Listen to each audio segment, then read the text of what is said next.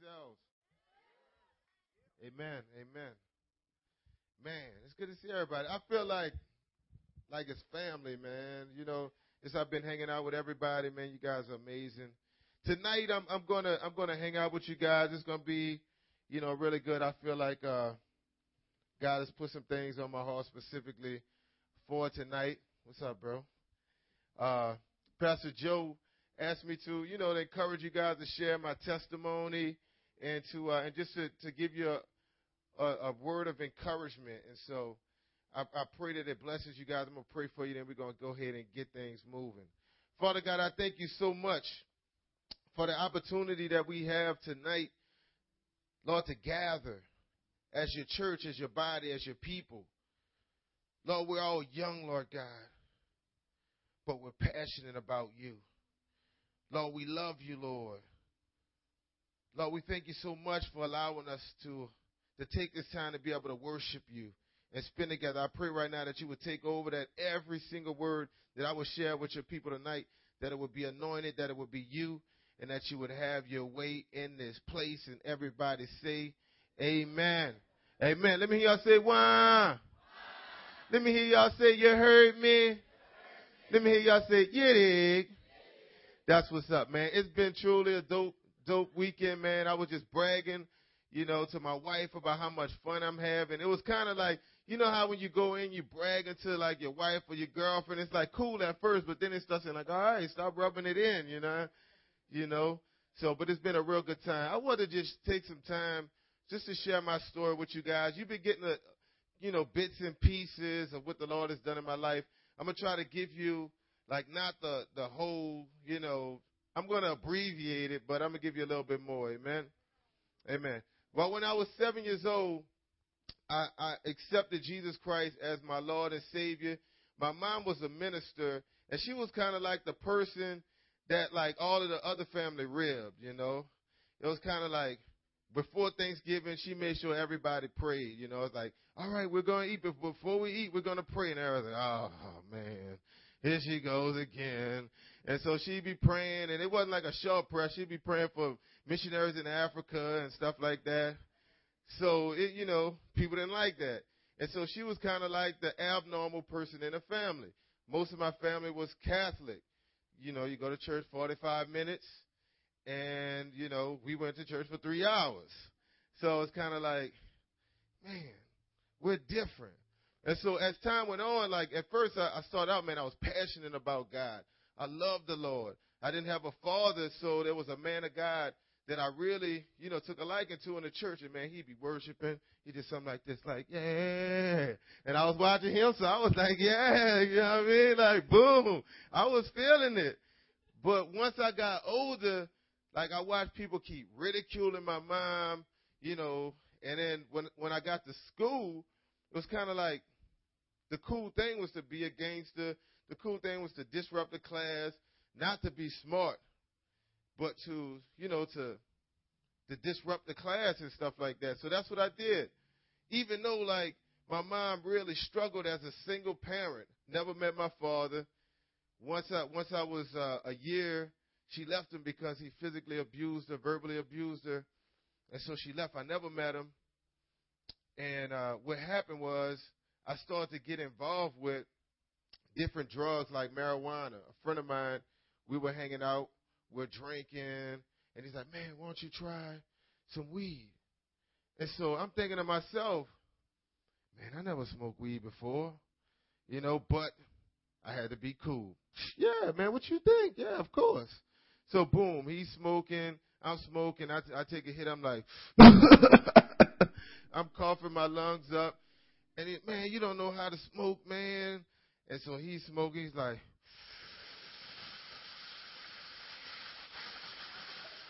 and I'm looking at him like, Lord, are you gonna ever stop, dude? And then he passes it to me like, your turn. Let's see what you got. And man, that was the start. I got involved with marijuana. The very next day, I bought an ounce of weed. I started to sell it. I started smoking very heavily. And that just was the gateway to a life fit, filled with drugs. So after graduating high school, I kind of got involved with cocaine, got involved with that big time, selling a lot of that. and eventually got involved with heroin as well. And I basically went on just to live a criminal lifestyle. Person that was very much interested in engineering. When I was in high school, I wanted to be an engineer. And I was in school for it. I went to a very prestigious college because I was living two lifestyles. On one hand, I was a gangster, I was a criminal, but on the other hand, I was this college student that wanted to be successful in life. But one day I got in trouble, I got arrested, and the FBI actually came to my job and arrested me. And man, it, it, it just rocked my world. Because at that time, I was still, even though I was involved with all this stuff, I was still a cool person. But when you get arrested, you lose a lot of cool points. You know what I mean? It's like, dude, I heard you got arrested, man. Yeah. So I began to just go down a downward spiral into that lifestyle. And man, it wasn't until I went to this ministry, ministry called Jesus Miracle Power. How many of you guys ever heard of Jesus Miracle Power? Uh, let me get a one.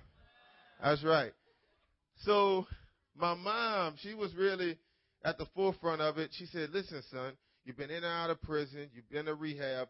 None of that was successful for you. Why don't you try this ministry?" And I'm like, "Ministry? Come on, knock it off." She said, "Give it a shot." So I said, "Okay." And I go to this particular ministry, and that's when I when I enter into the gates, I'm confronted with this young brother. He looks a lot like me. He's from the ninth ward, black brother. He has some goals in his mouth.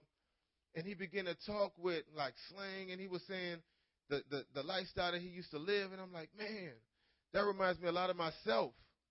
But as I listen to him, as I watch him, I can see that his life had been changed.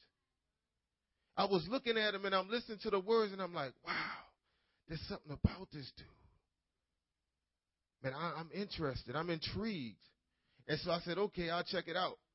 And he was like, all right, man, but if you're going to come, you got to get rid of your cigarettes. And I just, I was opening my pack while he was saying it. And I'm like, knock it off, man. Come on. Like, I, I got to keep my Joes. And he was like, man, nah, you got to get rid of them. So I trashed him and I went in. And I'm challenging God. I'm like, God, okay, if you if you're really real, my mom is going to bed and she's saying you're this and you're that. And I've always believed you, but not really, really believe that you are who you say you are. If you are, to show up in my life.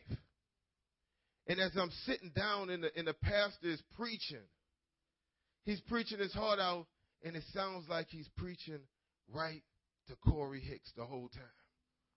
So I'm listening, I'm listening, I'm listening. As he approaches the end, he says, if you want to dedicate your life to Jesus Christ, if you want to walk away from your past and allow Him to heal you, went on and on. And I'm like, man, that's me. And as I walked to the altar, God began to change my life. And that pastor, he just walked out and grabbed me and held me. And as he held me and hugged me, I just weep like a baby. This gangster, this hard shell, this guy that kept everything in that that was heartless now I was just like putty in this man's hand. It was like my father. Yeah, it was like this father for the first time just showing me that father's love. And it was coming from my father in heaven right through him as a conduit right into me. And then he backed up. And I, he said, Raise your hands. And I was like, Oh, Lord. You know, you know, I was familiar with this man. What's this dude gonna do, man? And so I raise my hands, and he reaches out, and he lays hands on me, and he's praying, and all of a sudden! The Holy Spirit just tackles me.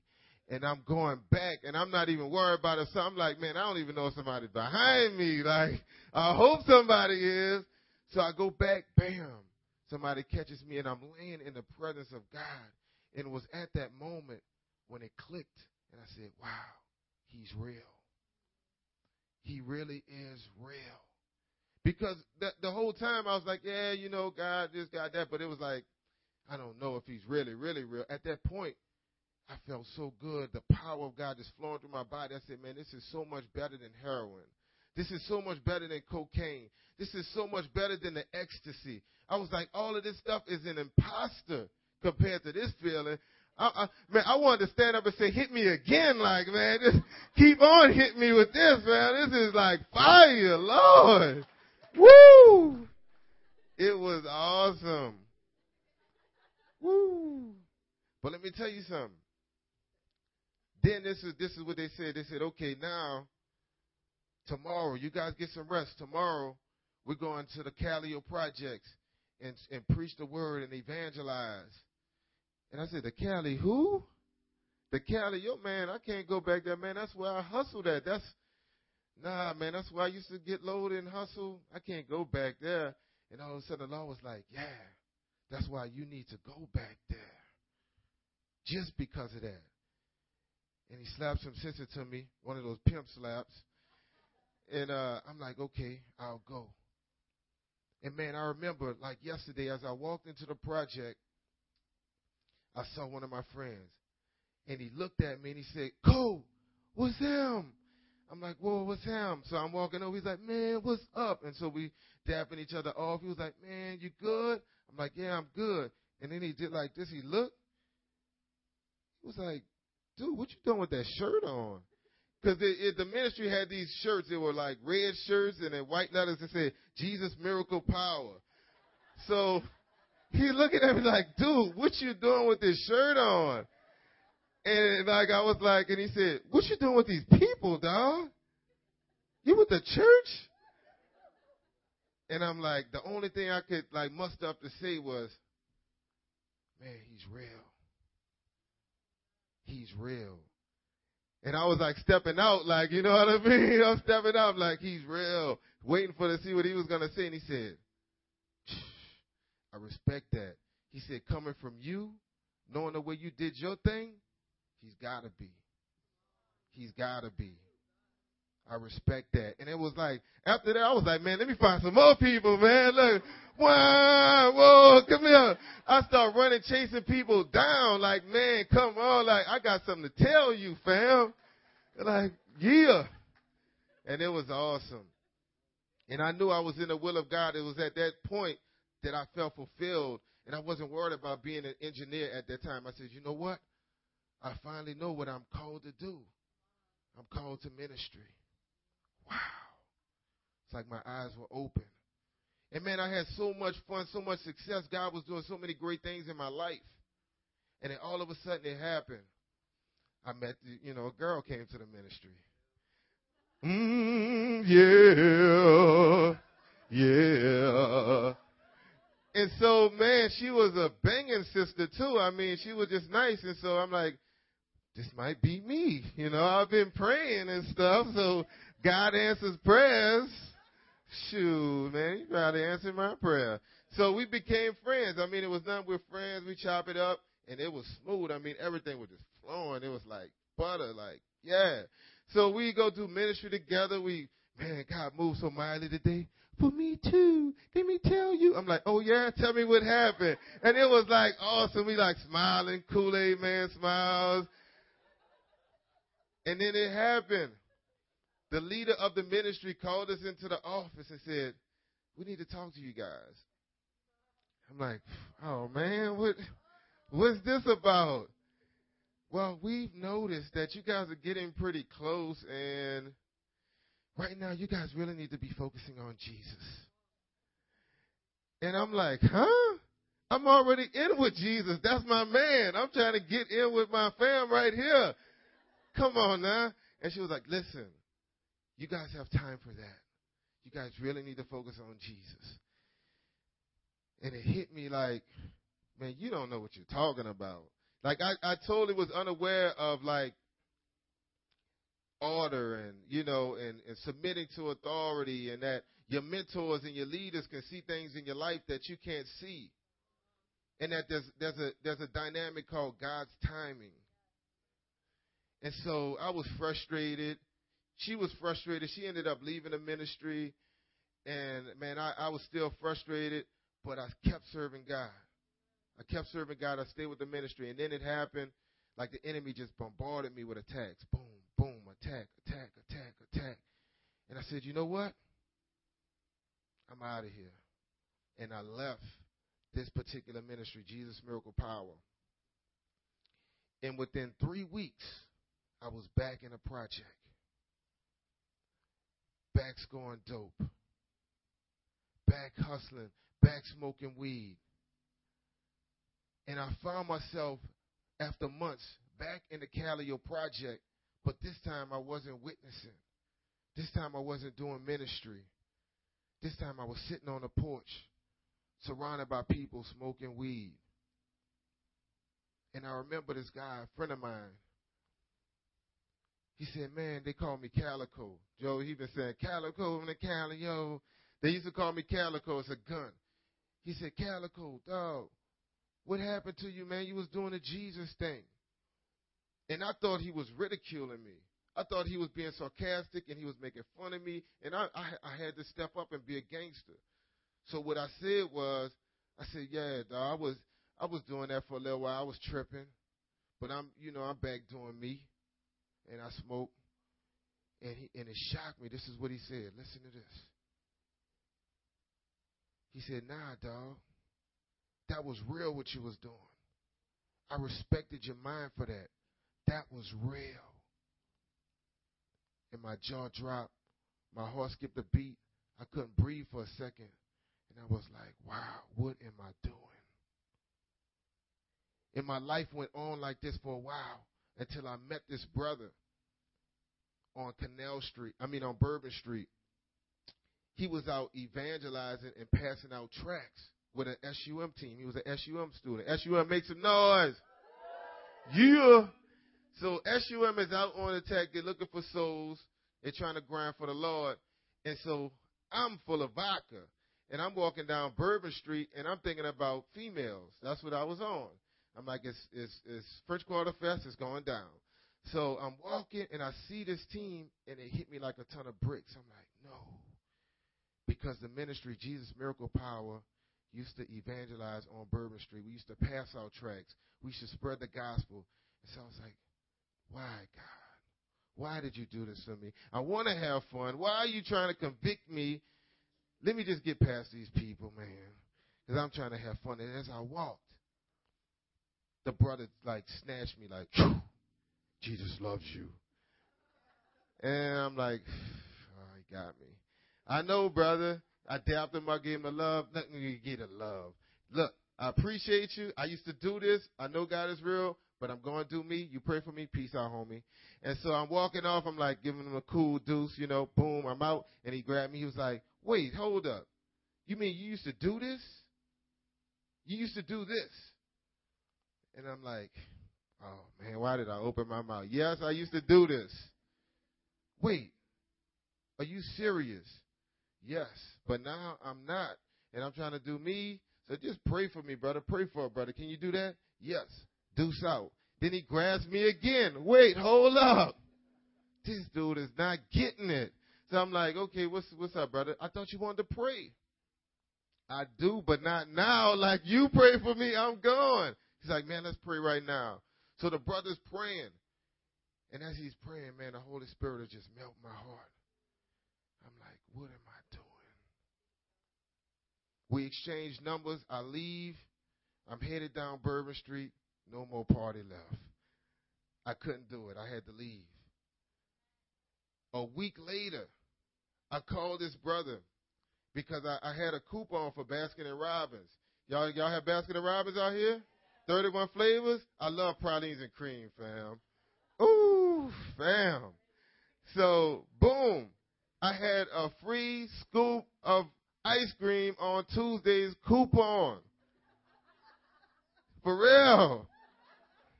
I couldn't pass it up. I was like, how can I get me some ice cream? Let me call that brother.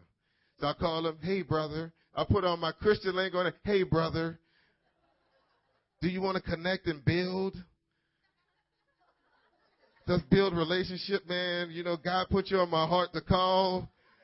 You know, I was being spiritual because I, I really, man, I need, I want to get some ice cream. You want to get some? He's like, yeah, let's go. He's like, man, I'm win this, brother. I'm thinking, I want some ice cream, man. So we get to Baskin and Robbins, we're in line, and there's a, a brother with a Christian T-shirt on, with a scripture, and he's like, he's pointed out, man, look at his T-shirt. And I'm looking, and I'm like, for sure. Like, I mean, yeah, he's got a Christian T-shirt on. Wow. Okay. Never seen one of those before. And he says, look at him. And there was another one. He said, look at her. Another one. Look at him. Another, he said, brother, you are surrounded by Christians with Christian t-shirts on. Look around you. And I'm looking around, it's like, doo doo doo doo doo doo doo doo doo doo God is calling you. I'm like, oh, all right, brother, you got me. I, I was like, I'm like, you got me, you got me, you got me. But I'm still doing me. Man, I was hard hit. I'm still doing me. And so we, we, we hung out and then we left. Another week passed. I'm leaving the Callio Projects. A friend of mine had just come home from prison. And he gave me a big package of heroin. He was like, Here, man, good to see you, dog. I was like, Man, good seeing you. Bam, gave it to me. I was like, Man. He was like, Yeah, that's you, that's me. That's I said, That's what's up. So I left. And when I got home, I just kept shooting. Boom, boom, boom. I kept shooting. Cocaine and heroin. And then finally, that was it. Bam, I took that last shot. And I had felt that feeling before I knew it was too much and that I was ODing. And as I, I as I, I held my head up, I was like, no, I'm fading away. Everything is just fading to black. And I'm slapping my face. I'm going in convulsions. And I'm thinking, this is it. This is this is how I'm going out. This is the end of the story. And I picked up the phone and I called that brother. And I said, Man, Elliot, I need you to pray for me. And he said, What's going on? I said, Man, I'm dying. I'm ODing. And he began to pray. He would be, begin to rebuke the devil. He began to plead the blood of Jesus over me. He began to, he began to, to, to pray in tongues. He began to war for my life. And as he began to pray, immediately, just like that, the OD stopped. And I sat there in my right mind.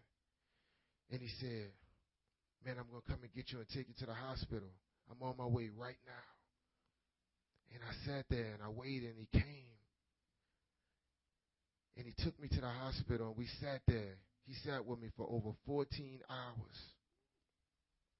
From the floor to arguing outside because I want to smoke cigarettes. He's like, You don't need to smoke, brother. I'm like, Brother, I'm smoking. You don't need to smoke. I'm smoking. You don't need to smoke. I'm smoking. And so we went back and forth with that. And it was crazy. And he took it all. He took it all. And at the end of the day, I sat there in my bed as I was being, you know, set up for detox. I said, God, what am I doing? What am I doing? I could be out spreading your word, soaking in your love, hanging out with people that actually actually love me and care about me. But instead I'm hanging out with killers. People that could care less about me. And so I tried to smarten up. I tried to go after God, but it was hard and I didn't. I stayed out there longer. And I went through more and more and more drama.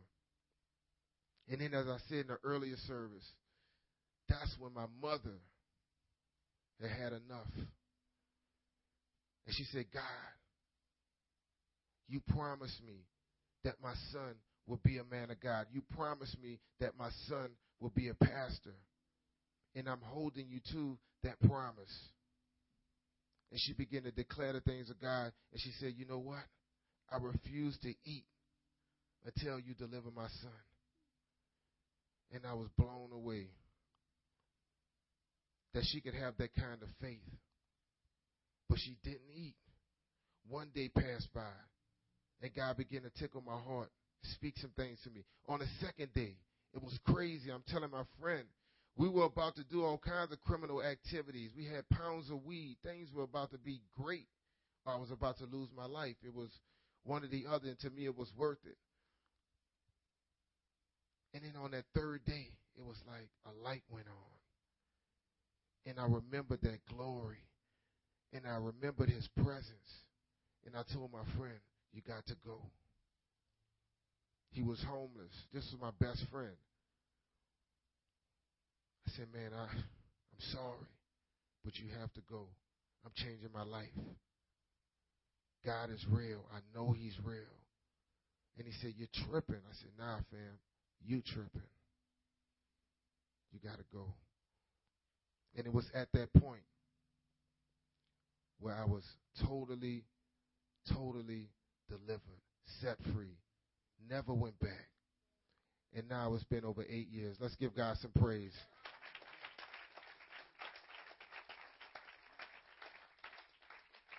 And man, God truly blessed blessed me, man. Within nine months, I was at SUM, the School of Urban Missions Bible College, the same school that witnessed to me on Bourbon Street. I was now enrolled a student, and I went out to Bourbon and did the same things that Elliot did with me, and it was it was awesome.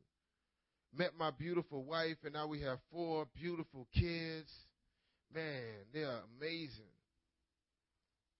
And we were youth pastors at our church. We started out while we were in school. We were youth pastors. And once we finished SUM, we were no longer youth pastors at our church. Our, our pastor said, Man, we know you're called to full time ministry, and, you know, man, we're not going to be able to, to do what, what we would like to do. So we want to release you and allow you to be able to fulfill God's perfect will for your life. And I'm thinking to myself, like, man, I'm t- like I, w- I felt like there was a transition, but I was ready to like stay there forever because I love those kids. But he said, Man, you got to go and fulfill God's will for your life. And I said, I know. And it was at that point where we actually transitioned and we became on staff at the School of Urban Missions. And I began to travel the nation preaching the gospel. Preach, that's my beautiful family. Y'all give it up, give it up. Yeah. Man, she's beautiful, huh? Beautiful. I'm glad I waited. I waited.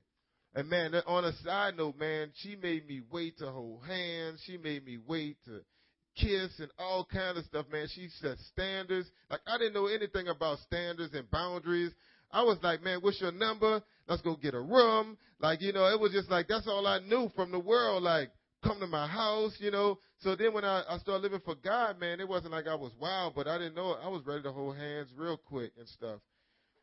Like, Look, you want to go to the library? Let's hold hands and walk. It's like we just hanging out. So, you know.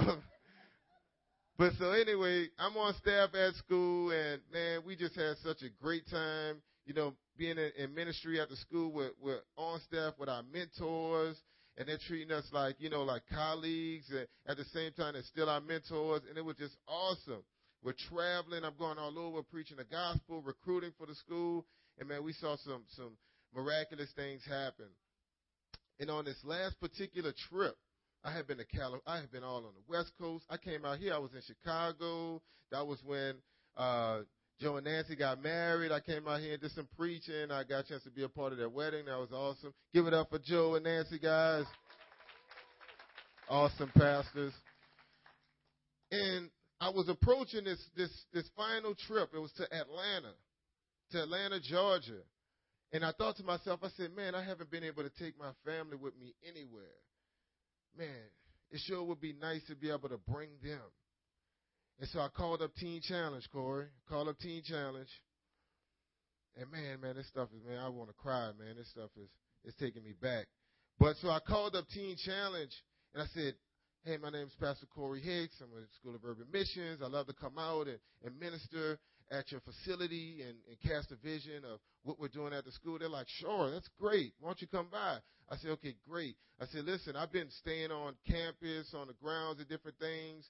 You know, I said, but this time, you know, I'm open to that. I'll come and do that. But do you think you could uh, get a hotel where I could actually bring my family and we could be comfortable? And they said, sure, we can do that. That's no problem. And so the time came and we got up in our van. We packed for about a day and a half, and we headed out to Atlanta. And man, we preached it down. I preached, man, people people got delivered, people got set free. It was so powerful, man. God did his thing. So I'm excited. We go home, we get rested up. The next day we're going to Stone Mountain. And I get a call from Dr. Miller, the vice president of the school, and he says, Corey, where are you? I said, man, we're in Atlanta. I just preached a teen challenge last night. He said, listen, stay where you're at there's a, a crucial storm coming, and it looks really bad. And I said, Are you serious? He said, Yes. Just just stay where you're at, man. I'm praying for you. I love you. God bless. And as we begin to watch the news, that's when Katrina was stirring up. And I'm looking at the news and I'm like, no, are you serious? But I'm thinking to myself, man, I face we face storms before all the time. Like a lot of times you just stay home and it, it passes and you know, it's just like it's nothing. But this one it looked really bad. And then all of a sudden it was fine. It was passing, you know, it, we didn't get the bulk of it and it looked fine. And then last minute the levees broke and that was it. So we're sitting there in this hotel room.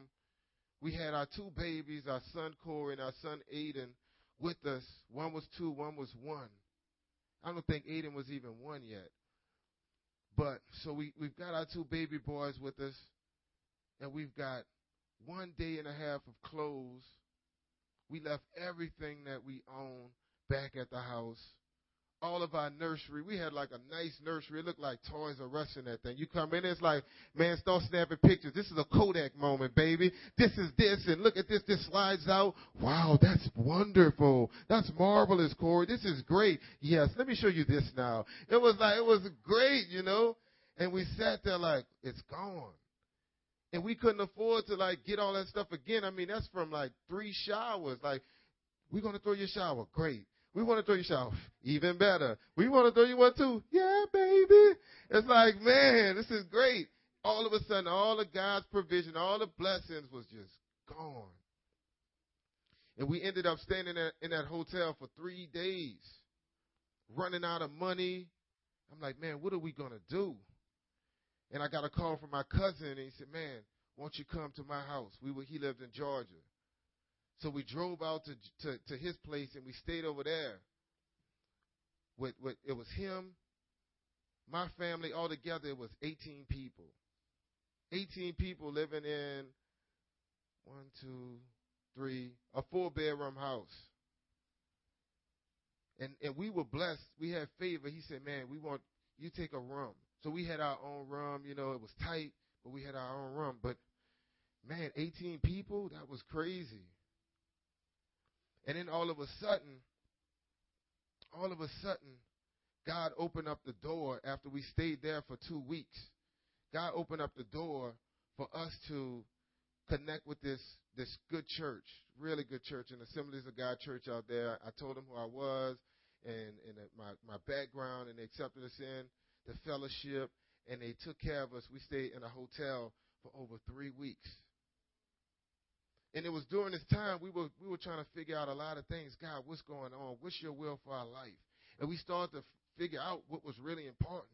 It wasn't about the stuff that we lost, but we said, "Wow, thank you, Jesus, that you allowed us to be out of the city when it happened.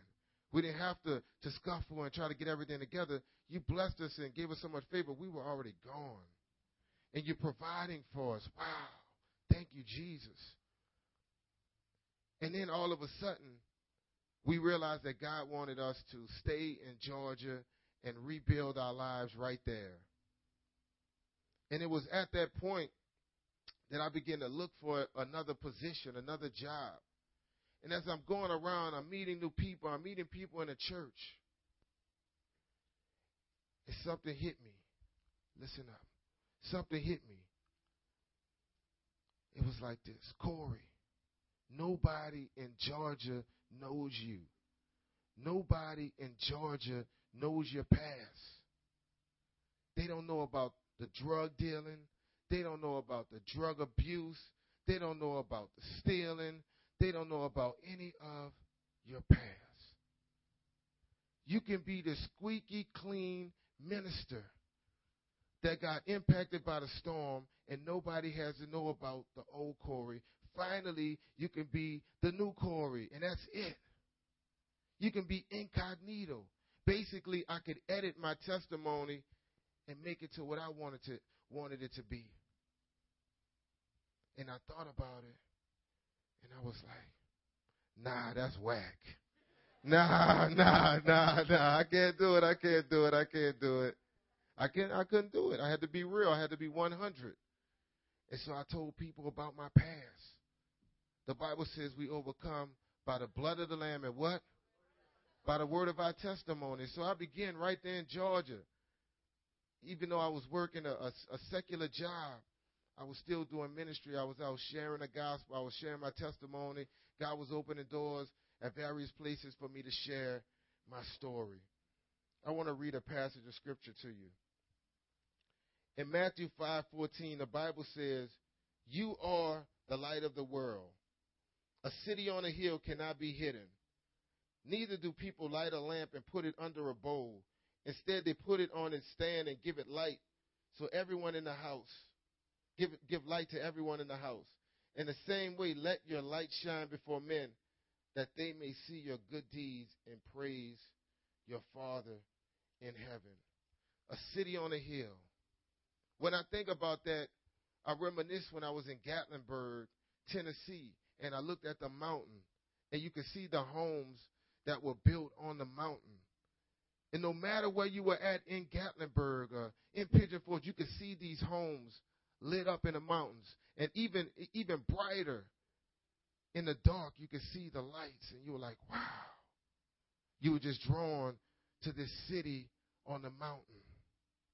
Same in California. And that's what God wants us to be.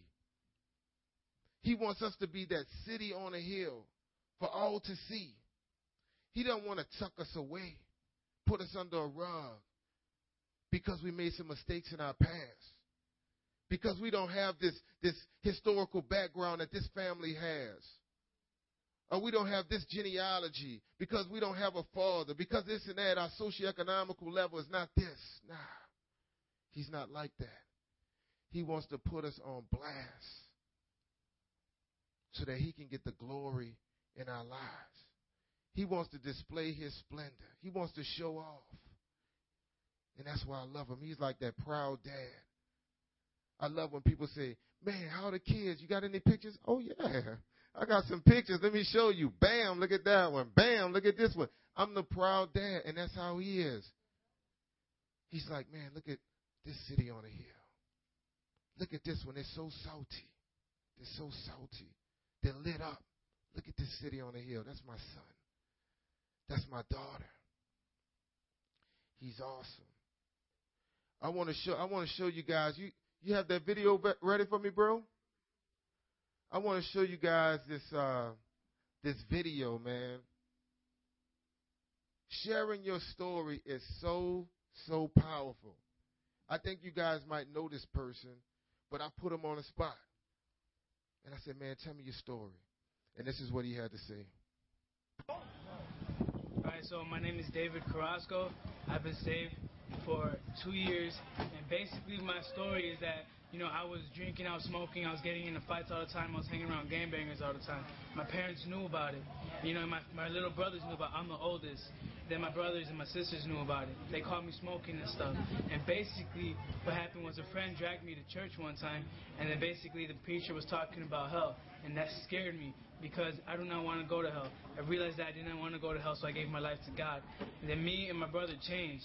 We changed our ways. You know, we stopped smoking, stopped drinking, stopped hanging around the gangsters and everything. And then my parents saw it. My parents saw it, and they're like, "What kind of church are you going to that's changing you? Like, this is crazy." Then they went, then they get rocked by God, and then my whole family gets saved. And that just shows you that just a change alone could save your whole family. Make some noise for Jesus Christ, y'all. Hey, I'm proud of you, David, man. It's powerful, man. How old are you? 19 years old. Just like that, he's instant in season and out of season. I just put him on the spot. Boom. Got you on video. Tell me your life. Man, that's powerful, bro. I'm going to close with just a few points for you guys to take with you. I pray that my story bless you. Number one, we need to share our story. We need to share our story. Whatever it is, it doesn't matter. If you have a story like mine where you got involved in drugs and God delivered you, if you were out on the streets, if you were living a promiscuous lifestyle, whatever it is, it doesn't matter. Today, God's proud of you and He wants to get the glory in your life. Maybe you were like my wife, you didn't get involved with any of that. And His grace was upon your life and you made great decisions and you live wholeheartedly for Him. You didn't fall into those things. Guess what? God wants you to share that story because it's even more powerful than mine. Number two, we've got to get the message of Jesus Christ out of the four walls and out there in the streets. And this is one of the few churches that's really about doing that. Man, when I listen to all of the different street uh, outreaches that you guys are doing and the Ohio Park thing and the prison ministry and all the stuff, I'm like, wow, this is what it's about. I want to challenge you guys. If you're not plugged into one of these outreaches, if you're not plugged in, find out what you need to do to get plugged in. Maybe you might just, you might have to start off and, and take 101. Get into the path. Whatever you need to do, you need to get plugged in. Because God hasn't called us to mediocrity. He hadn't called us to, to just be churchgoers and, and hang out and drink coffee and say, that was a great message. No, no. Did you hear, Pastor? Could you ex- could you explain what Pastor was was really meaning when he? Ah, it was just so great. It was great. Now God's called us to go deeper and really have a grasp of what Pastor's talking about, and He's also called us to take that message out to the streets. Amen. Number three, as we share our faith, as we declare the things of God, guess what? Our lives have to line up with His Word. We can't bring reproach on the one true living God. There's a, a, a, a, youth story that I'll share with you guys. I was a youth pastor, and while I was a youth pastor, we were doing a Mardi Gras outreach. And while we were out there, some of my youth walked up. And they're like, Pastor Corey, what you doing out here? They thought they caught me down bad, like I was doing something wrong. Like, boy, I'm out preaching the word, man. You know, I'm telling people about Jesus. You know me. And he's like, oh man, that's what's up. I thought it. He said, but look, come here, let me talk to you. So he pulled me over to the side. I said, what's up? He said, man, see those two guys right there? And I looked. There were there were two SUM students at the time. I looked, and he said, man, man, we saw those guys on Bourbon Street, and they were coming out of a club drinking. And before that, guess what? Those guys had gotten reprimanded and they were saying, No, no, no, it was no, we weren't doing that. We we don't do anything like that. Because they had gotten called out. And I hear two of my youth that I'm pouring my life into, that I'm trying my hardest for them to live for the Lord and know that God is real. Here are two leaders, two of my peers, corrupting everything that I'm giving them bringing reproach with their lifestyle. Those people got kicked out. And guess what? Those youth are still struggling. Still struggling. What if he had not seen that? Wow. Number four, last point. Don't forget about your friends. Don't forget about your friends. And, and I'm talking about unbelievers.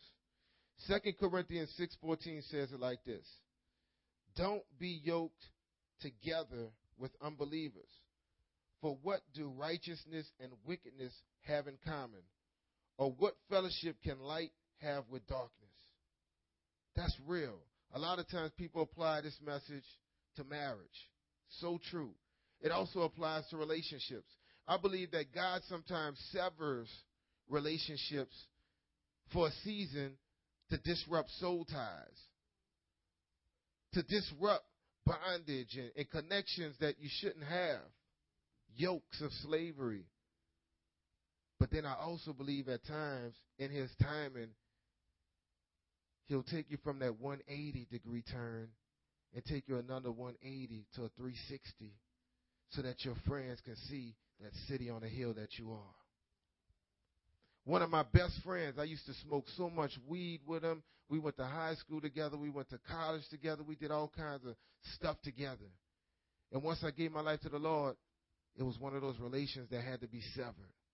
And I focused on discipleship. I focused on my relationship with God. And then later on, he began to pursue me. And at first, I kind of shunned it. And then the Holy Spirit said, No, I want you to minister to him. And it was amazing because he would come to me for advice. He would come to me with his problems, and I'd be speaking into his life and praying for him, like, wow, Look how our relationship has changed. And it was amazing. The day that I had my son, he called me all angry. Man, what are you doing, man? You at the hospital? I said, Yeah, man. He said, Man, I heard you didn't even call your boy. Man, what kind of friend are you? And I was like, Dag, fam, you got me, you got me. He was like, Man, what hospital are you at? And I said, I'm at Baptist on, on Jefferson. He said, I'm on my way. And as he came, he got there and he looked at my son. And man, he just smiled. He just lit up with joy. He was like, Dag, fam, look at you, man. He was like, Man, I'm so proud of you. And he said, Can I hold him? I said, Yeah. And he's holding my son and we're talking. He's like, Man, I want what you have. And he said, I'm serious. I want what you have. And I said, Fam, it's so easy. All you have to do is accept Jesus as your Lord and Savior. You just got to pray one simple prayer and mean it with your heart, and it's real. And he said, That's what's up. And as time went on, it got later. And he said, Man, I better go. I said, Yeah, I'm going to walk you out. And as I walked him out, I dapped him up. I gave him a hug. And I said, Man, I love you, fam. He was like, Fam, if you love me, I thought you was going to pray with me. What happened to the, what's up with the real love? I thought you loved me. And I was like, ah, you got me, you got me. You got me, dog. And he said, listen, man, I'm for real. I said, all right, let's pray. And I went through Romans 10, 9, and 10 with him. I talked about, man, you just got to really mean this with your heart. If you say it and you don't mean it, then it's not real. But if you do, it's just as simple as that. And it was at that moment where he prayed the prayer and he meant it, and you can see a change in his life. He wasn't perfect. He wasn't perfect, but you could see he was in sanctification and God was dealing with him and his life was being changed. Well, before he gave his life to the Lord, he had gotten some beef. He got in some beef with somebody over something so silly. And I don't know exactly if this was the reason, and I didn't even I don't even know the person.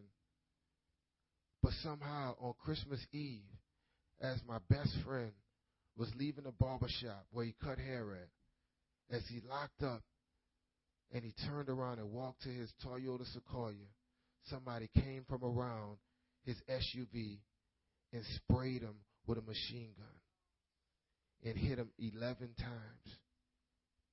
He was dead on the spot. The next day was Christmas Day. I'm at my house with my family man, we were having so much fun. And all of a sudden, I got a call from another friend of mine. They said, man, you got a minute? I said, yeah, what's up? He said, man, Rob is dead. And I said, man, go ahead, man, knock it off. Stop playing. He said, man, I'm serious. Rob is dead. And I was speechless. I just walked to the bathroom and locked the door, and I began to cry and weep like a baby. I said, man, let me call you back. And I was crying. And I was saying, God, why? Why? How? How could you let this happen, Lord? And it was at that moment, it was like the, the Holy Spirit just fell upon me. And this peace that surpasses all understanding came upon my life. And I heard the voice of God very clear. The Holy Spirit spoke to me. He said, my son, why are you crying? He said, Because you lived a life and you told him about me. Right now, I'm holding him in my arms. And I stopped crying and I begin to thank God. I begin to thank God. I begin to praise God. Because I was that city on a hill, not in my own strength, but by his grace, by his mercy my friend, spend eternity with Jesus. I challenge you guys. Just as I share my story with you tonight, man, go out there. The highways, the byways, your workplaces, your school, if you're in college, whatever, with your family. Take the time to share what God has done in your life. Because you never know if they're going to see tomorrow and you never realize how impactful your story is. Let me pray for you. Father God, I thank you so much. You're such an awesome God. You're such an awesome Savior. Lord, I worship you. I love you, Lord. We honor you today. Holy Spirit, we pray right now for the lost. Lord, we pray that they would know your love, that they would know your mercy, that they would know your grace. Lord, we pray right now that your Holy Spirit would consume their lives and that they would be changed.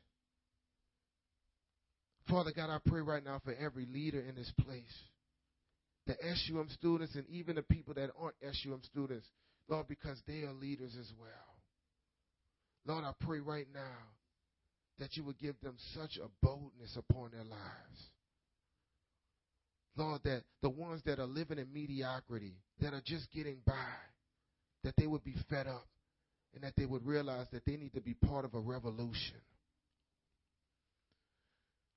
Father God, I thank you so much for Pastor Joe and Nancy for giving them the vision to plant this church, this ministry, and the seed that has come from him dying, the fruit that has come forth from those thousand debts.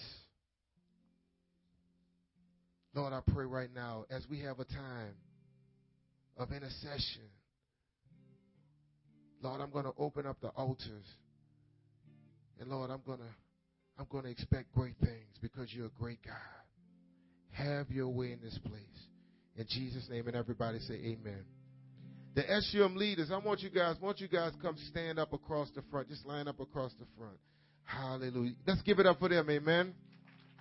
Hallelujah. These guys are sold out. I know how it feels to be in their shoes. They're sold out. And some of you out there, you guys are sold out as well. I'm not separating them from you and saying these are the great and mighty ones.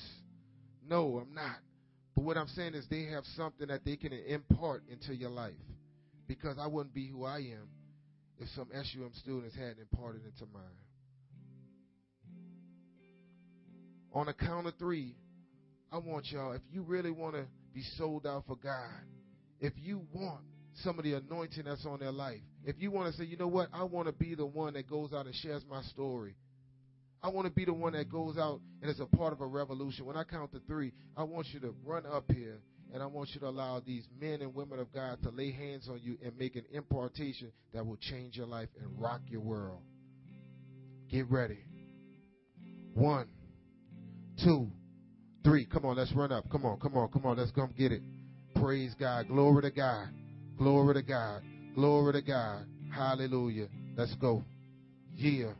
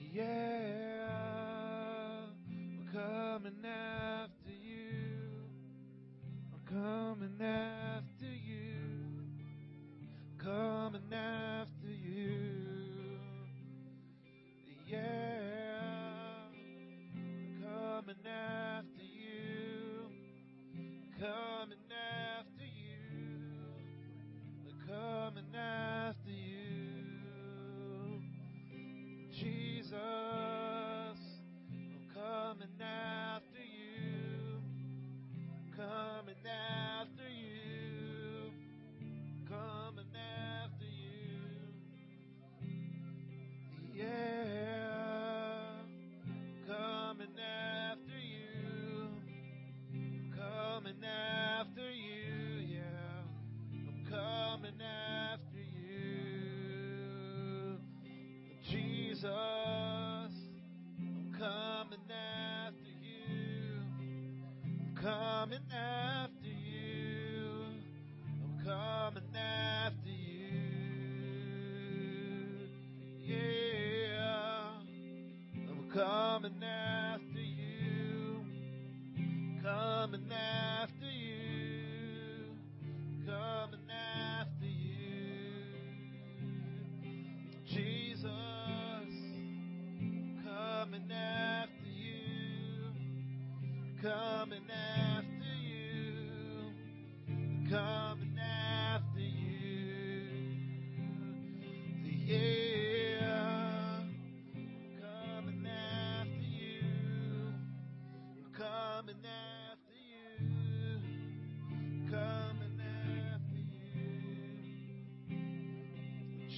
Jesus,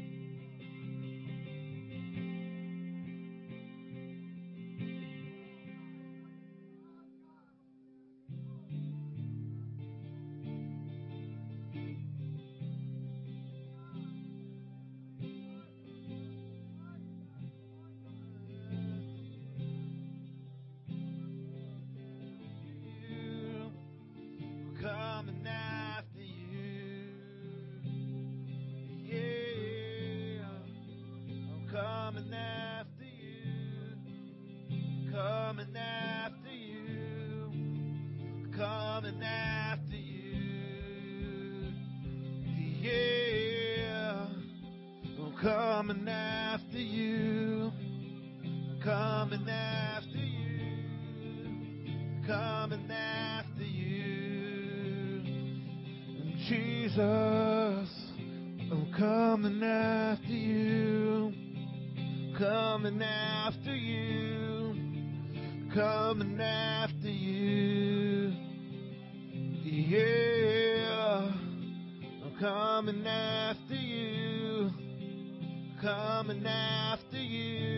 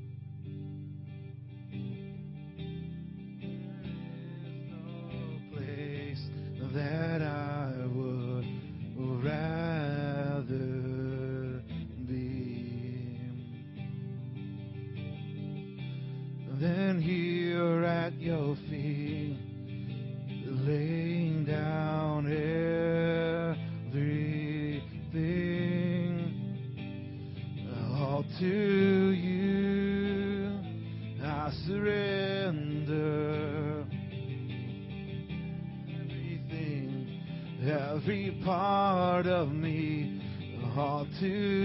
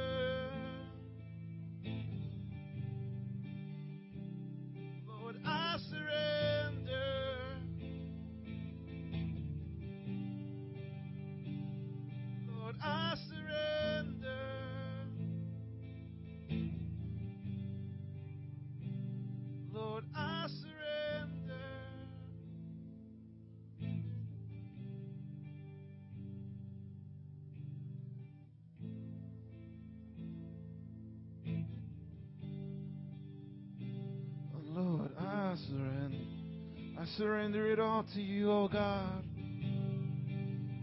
I give you my life and my dreams, O oh Lord.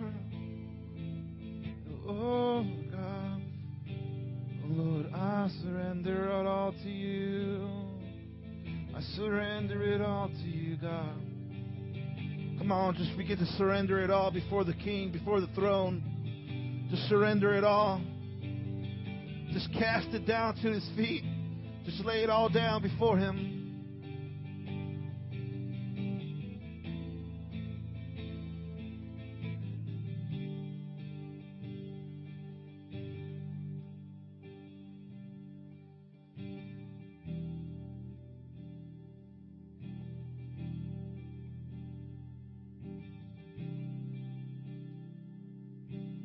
Lord, have your way.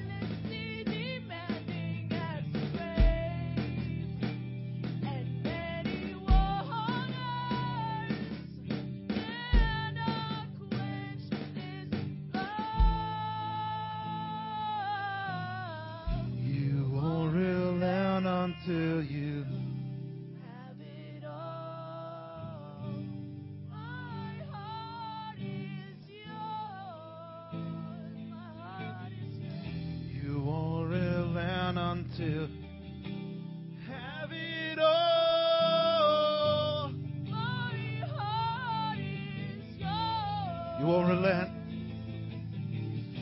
You won't relent until you have it all. Now set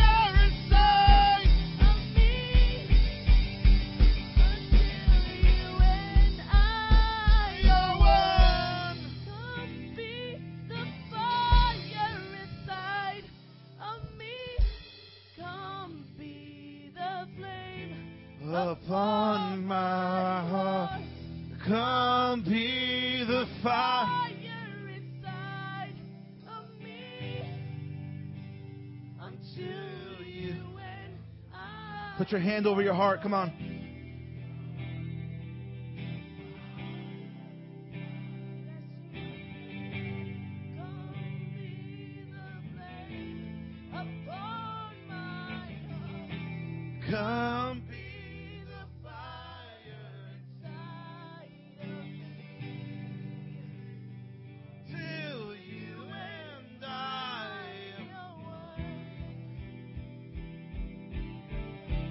on, just chase after God right now.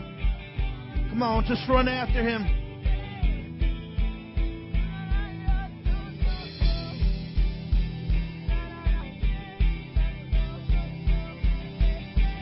Come on, chase after Him.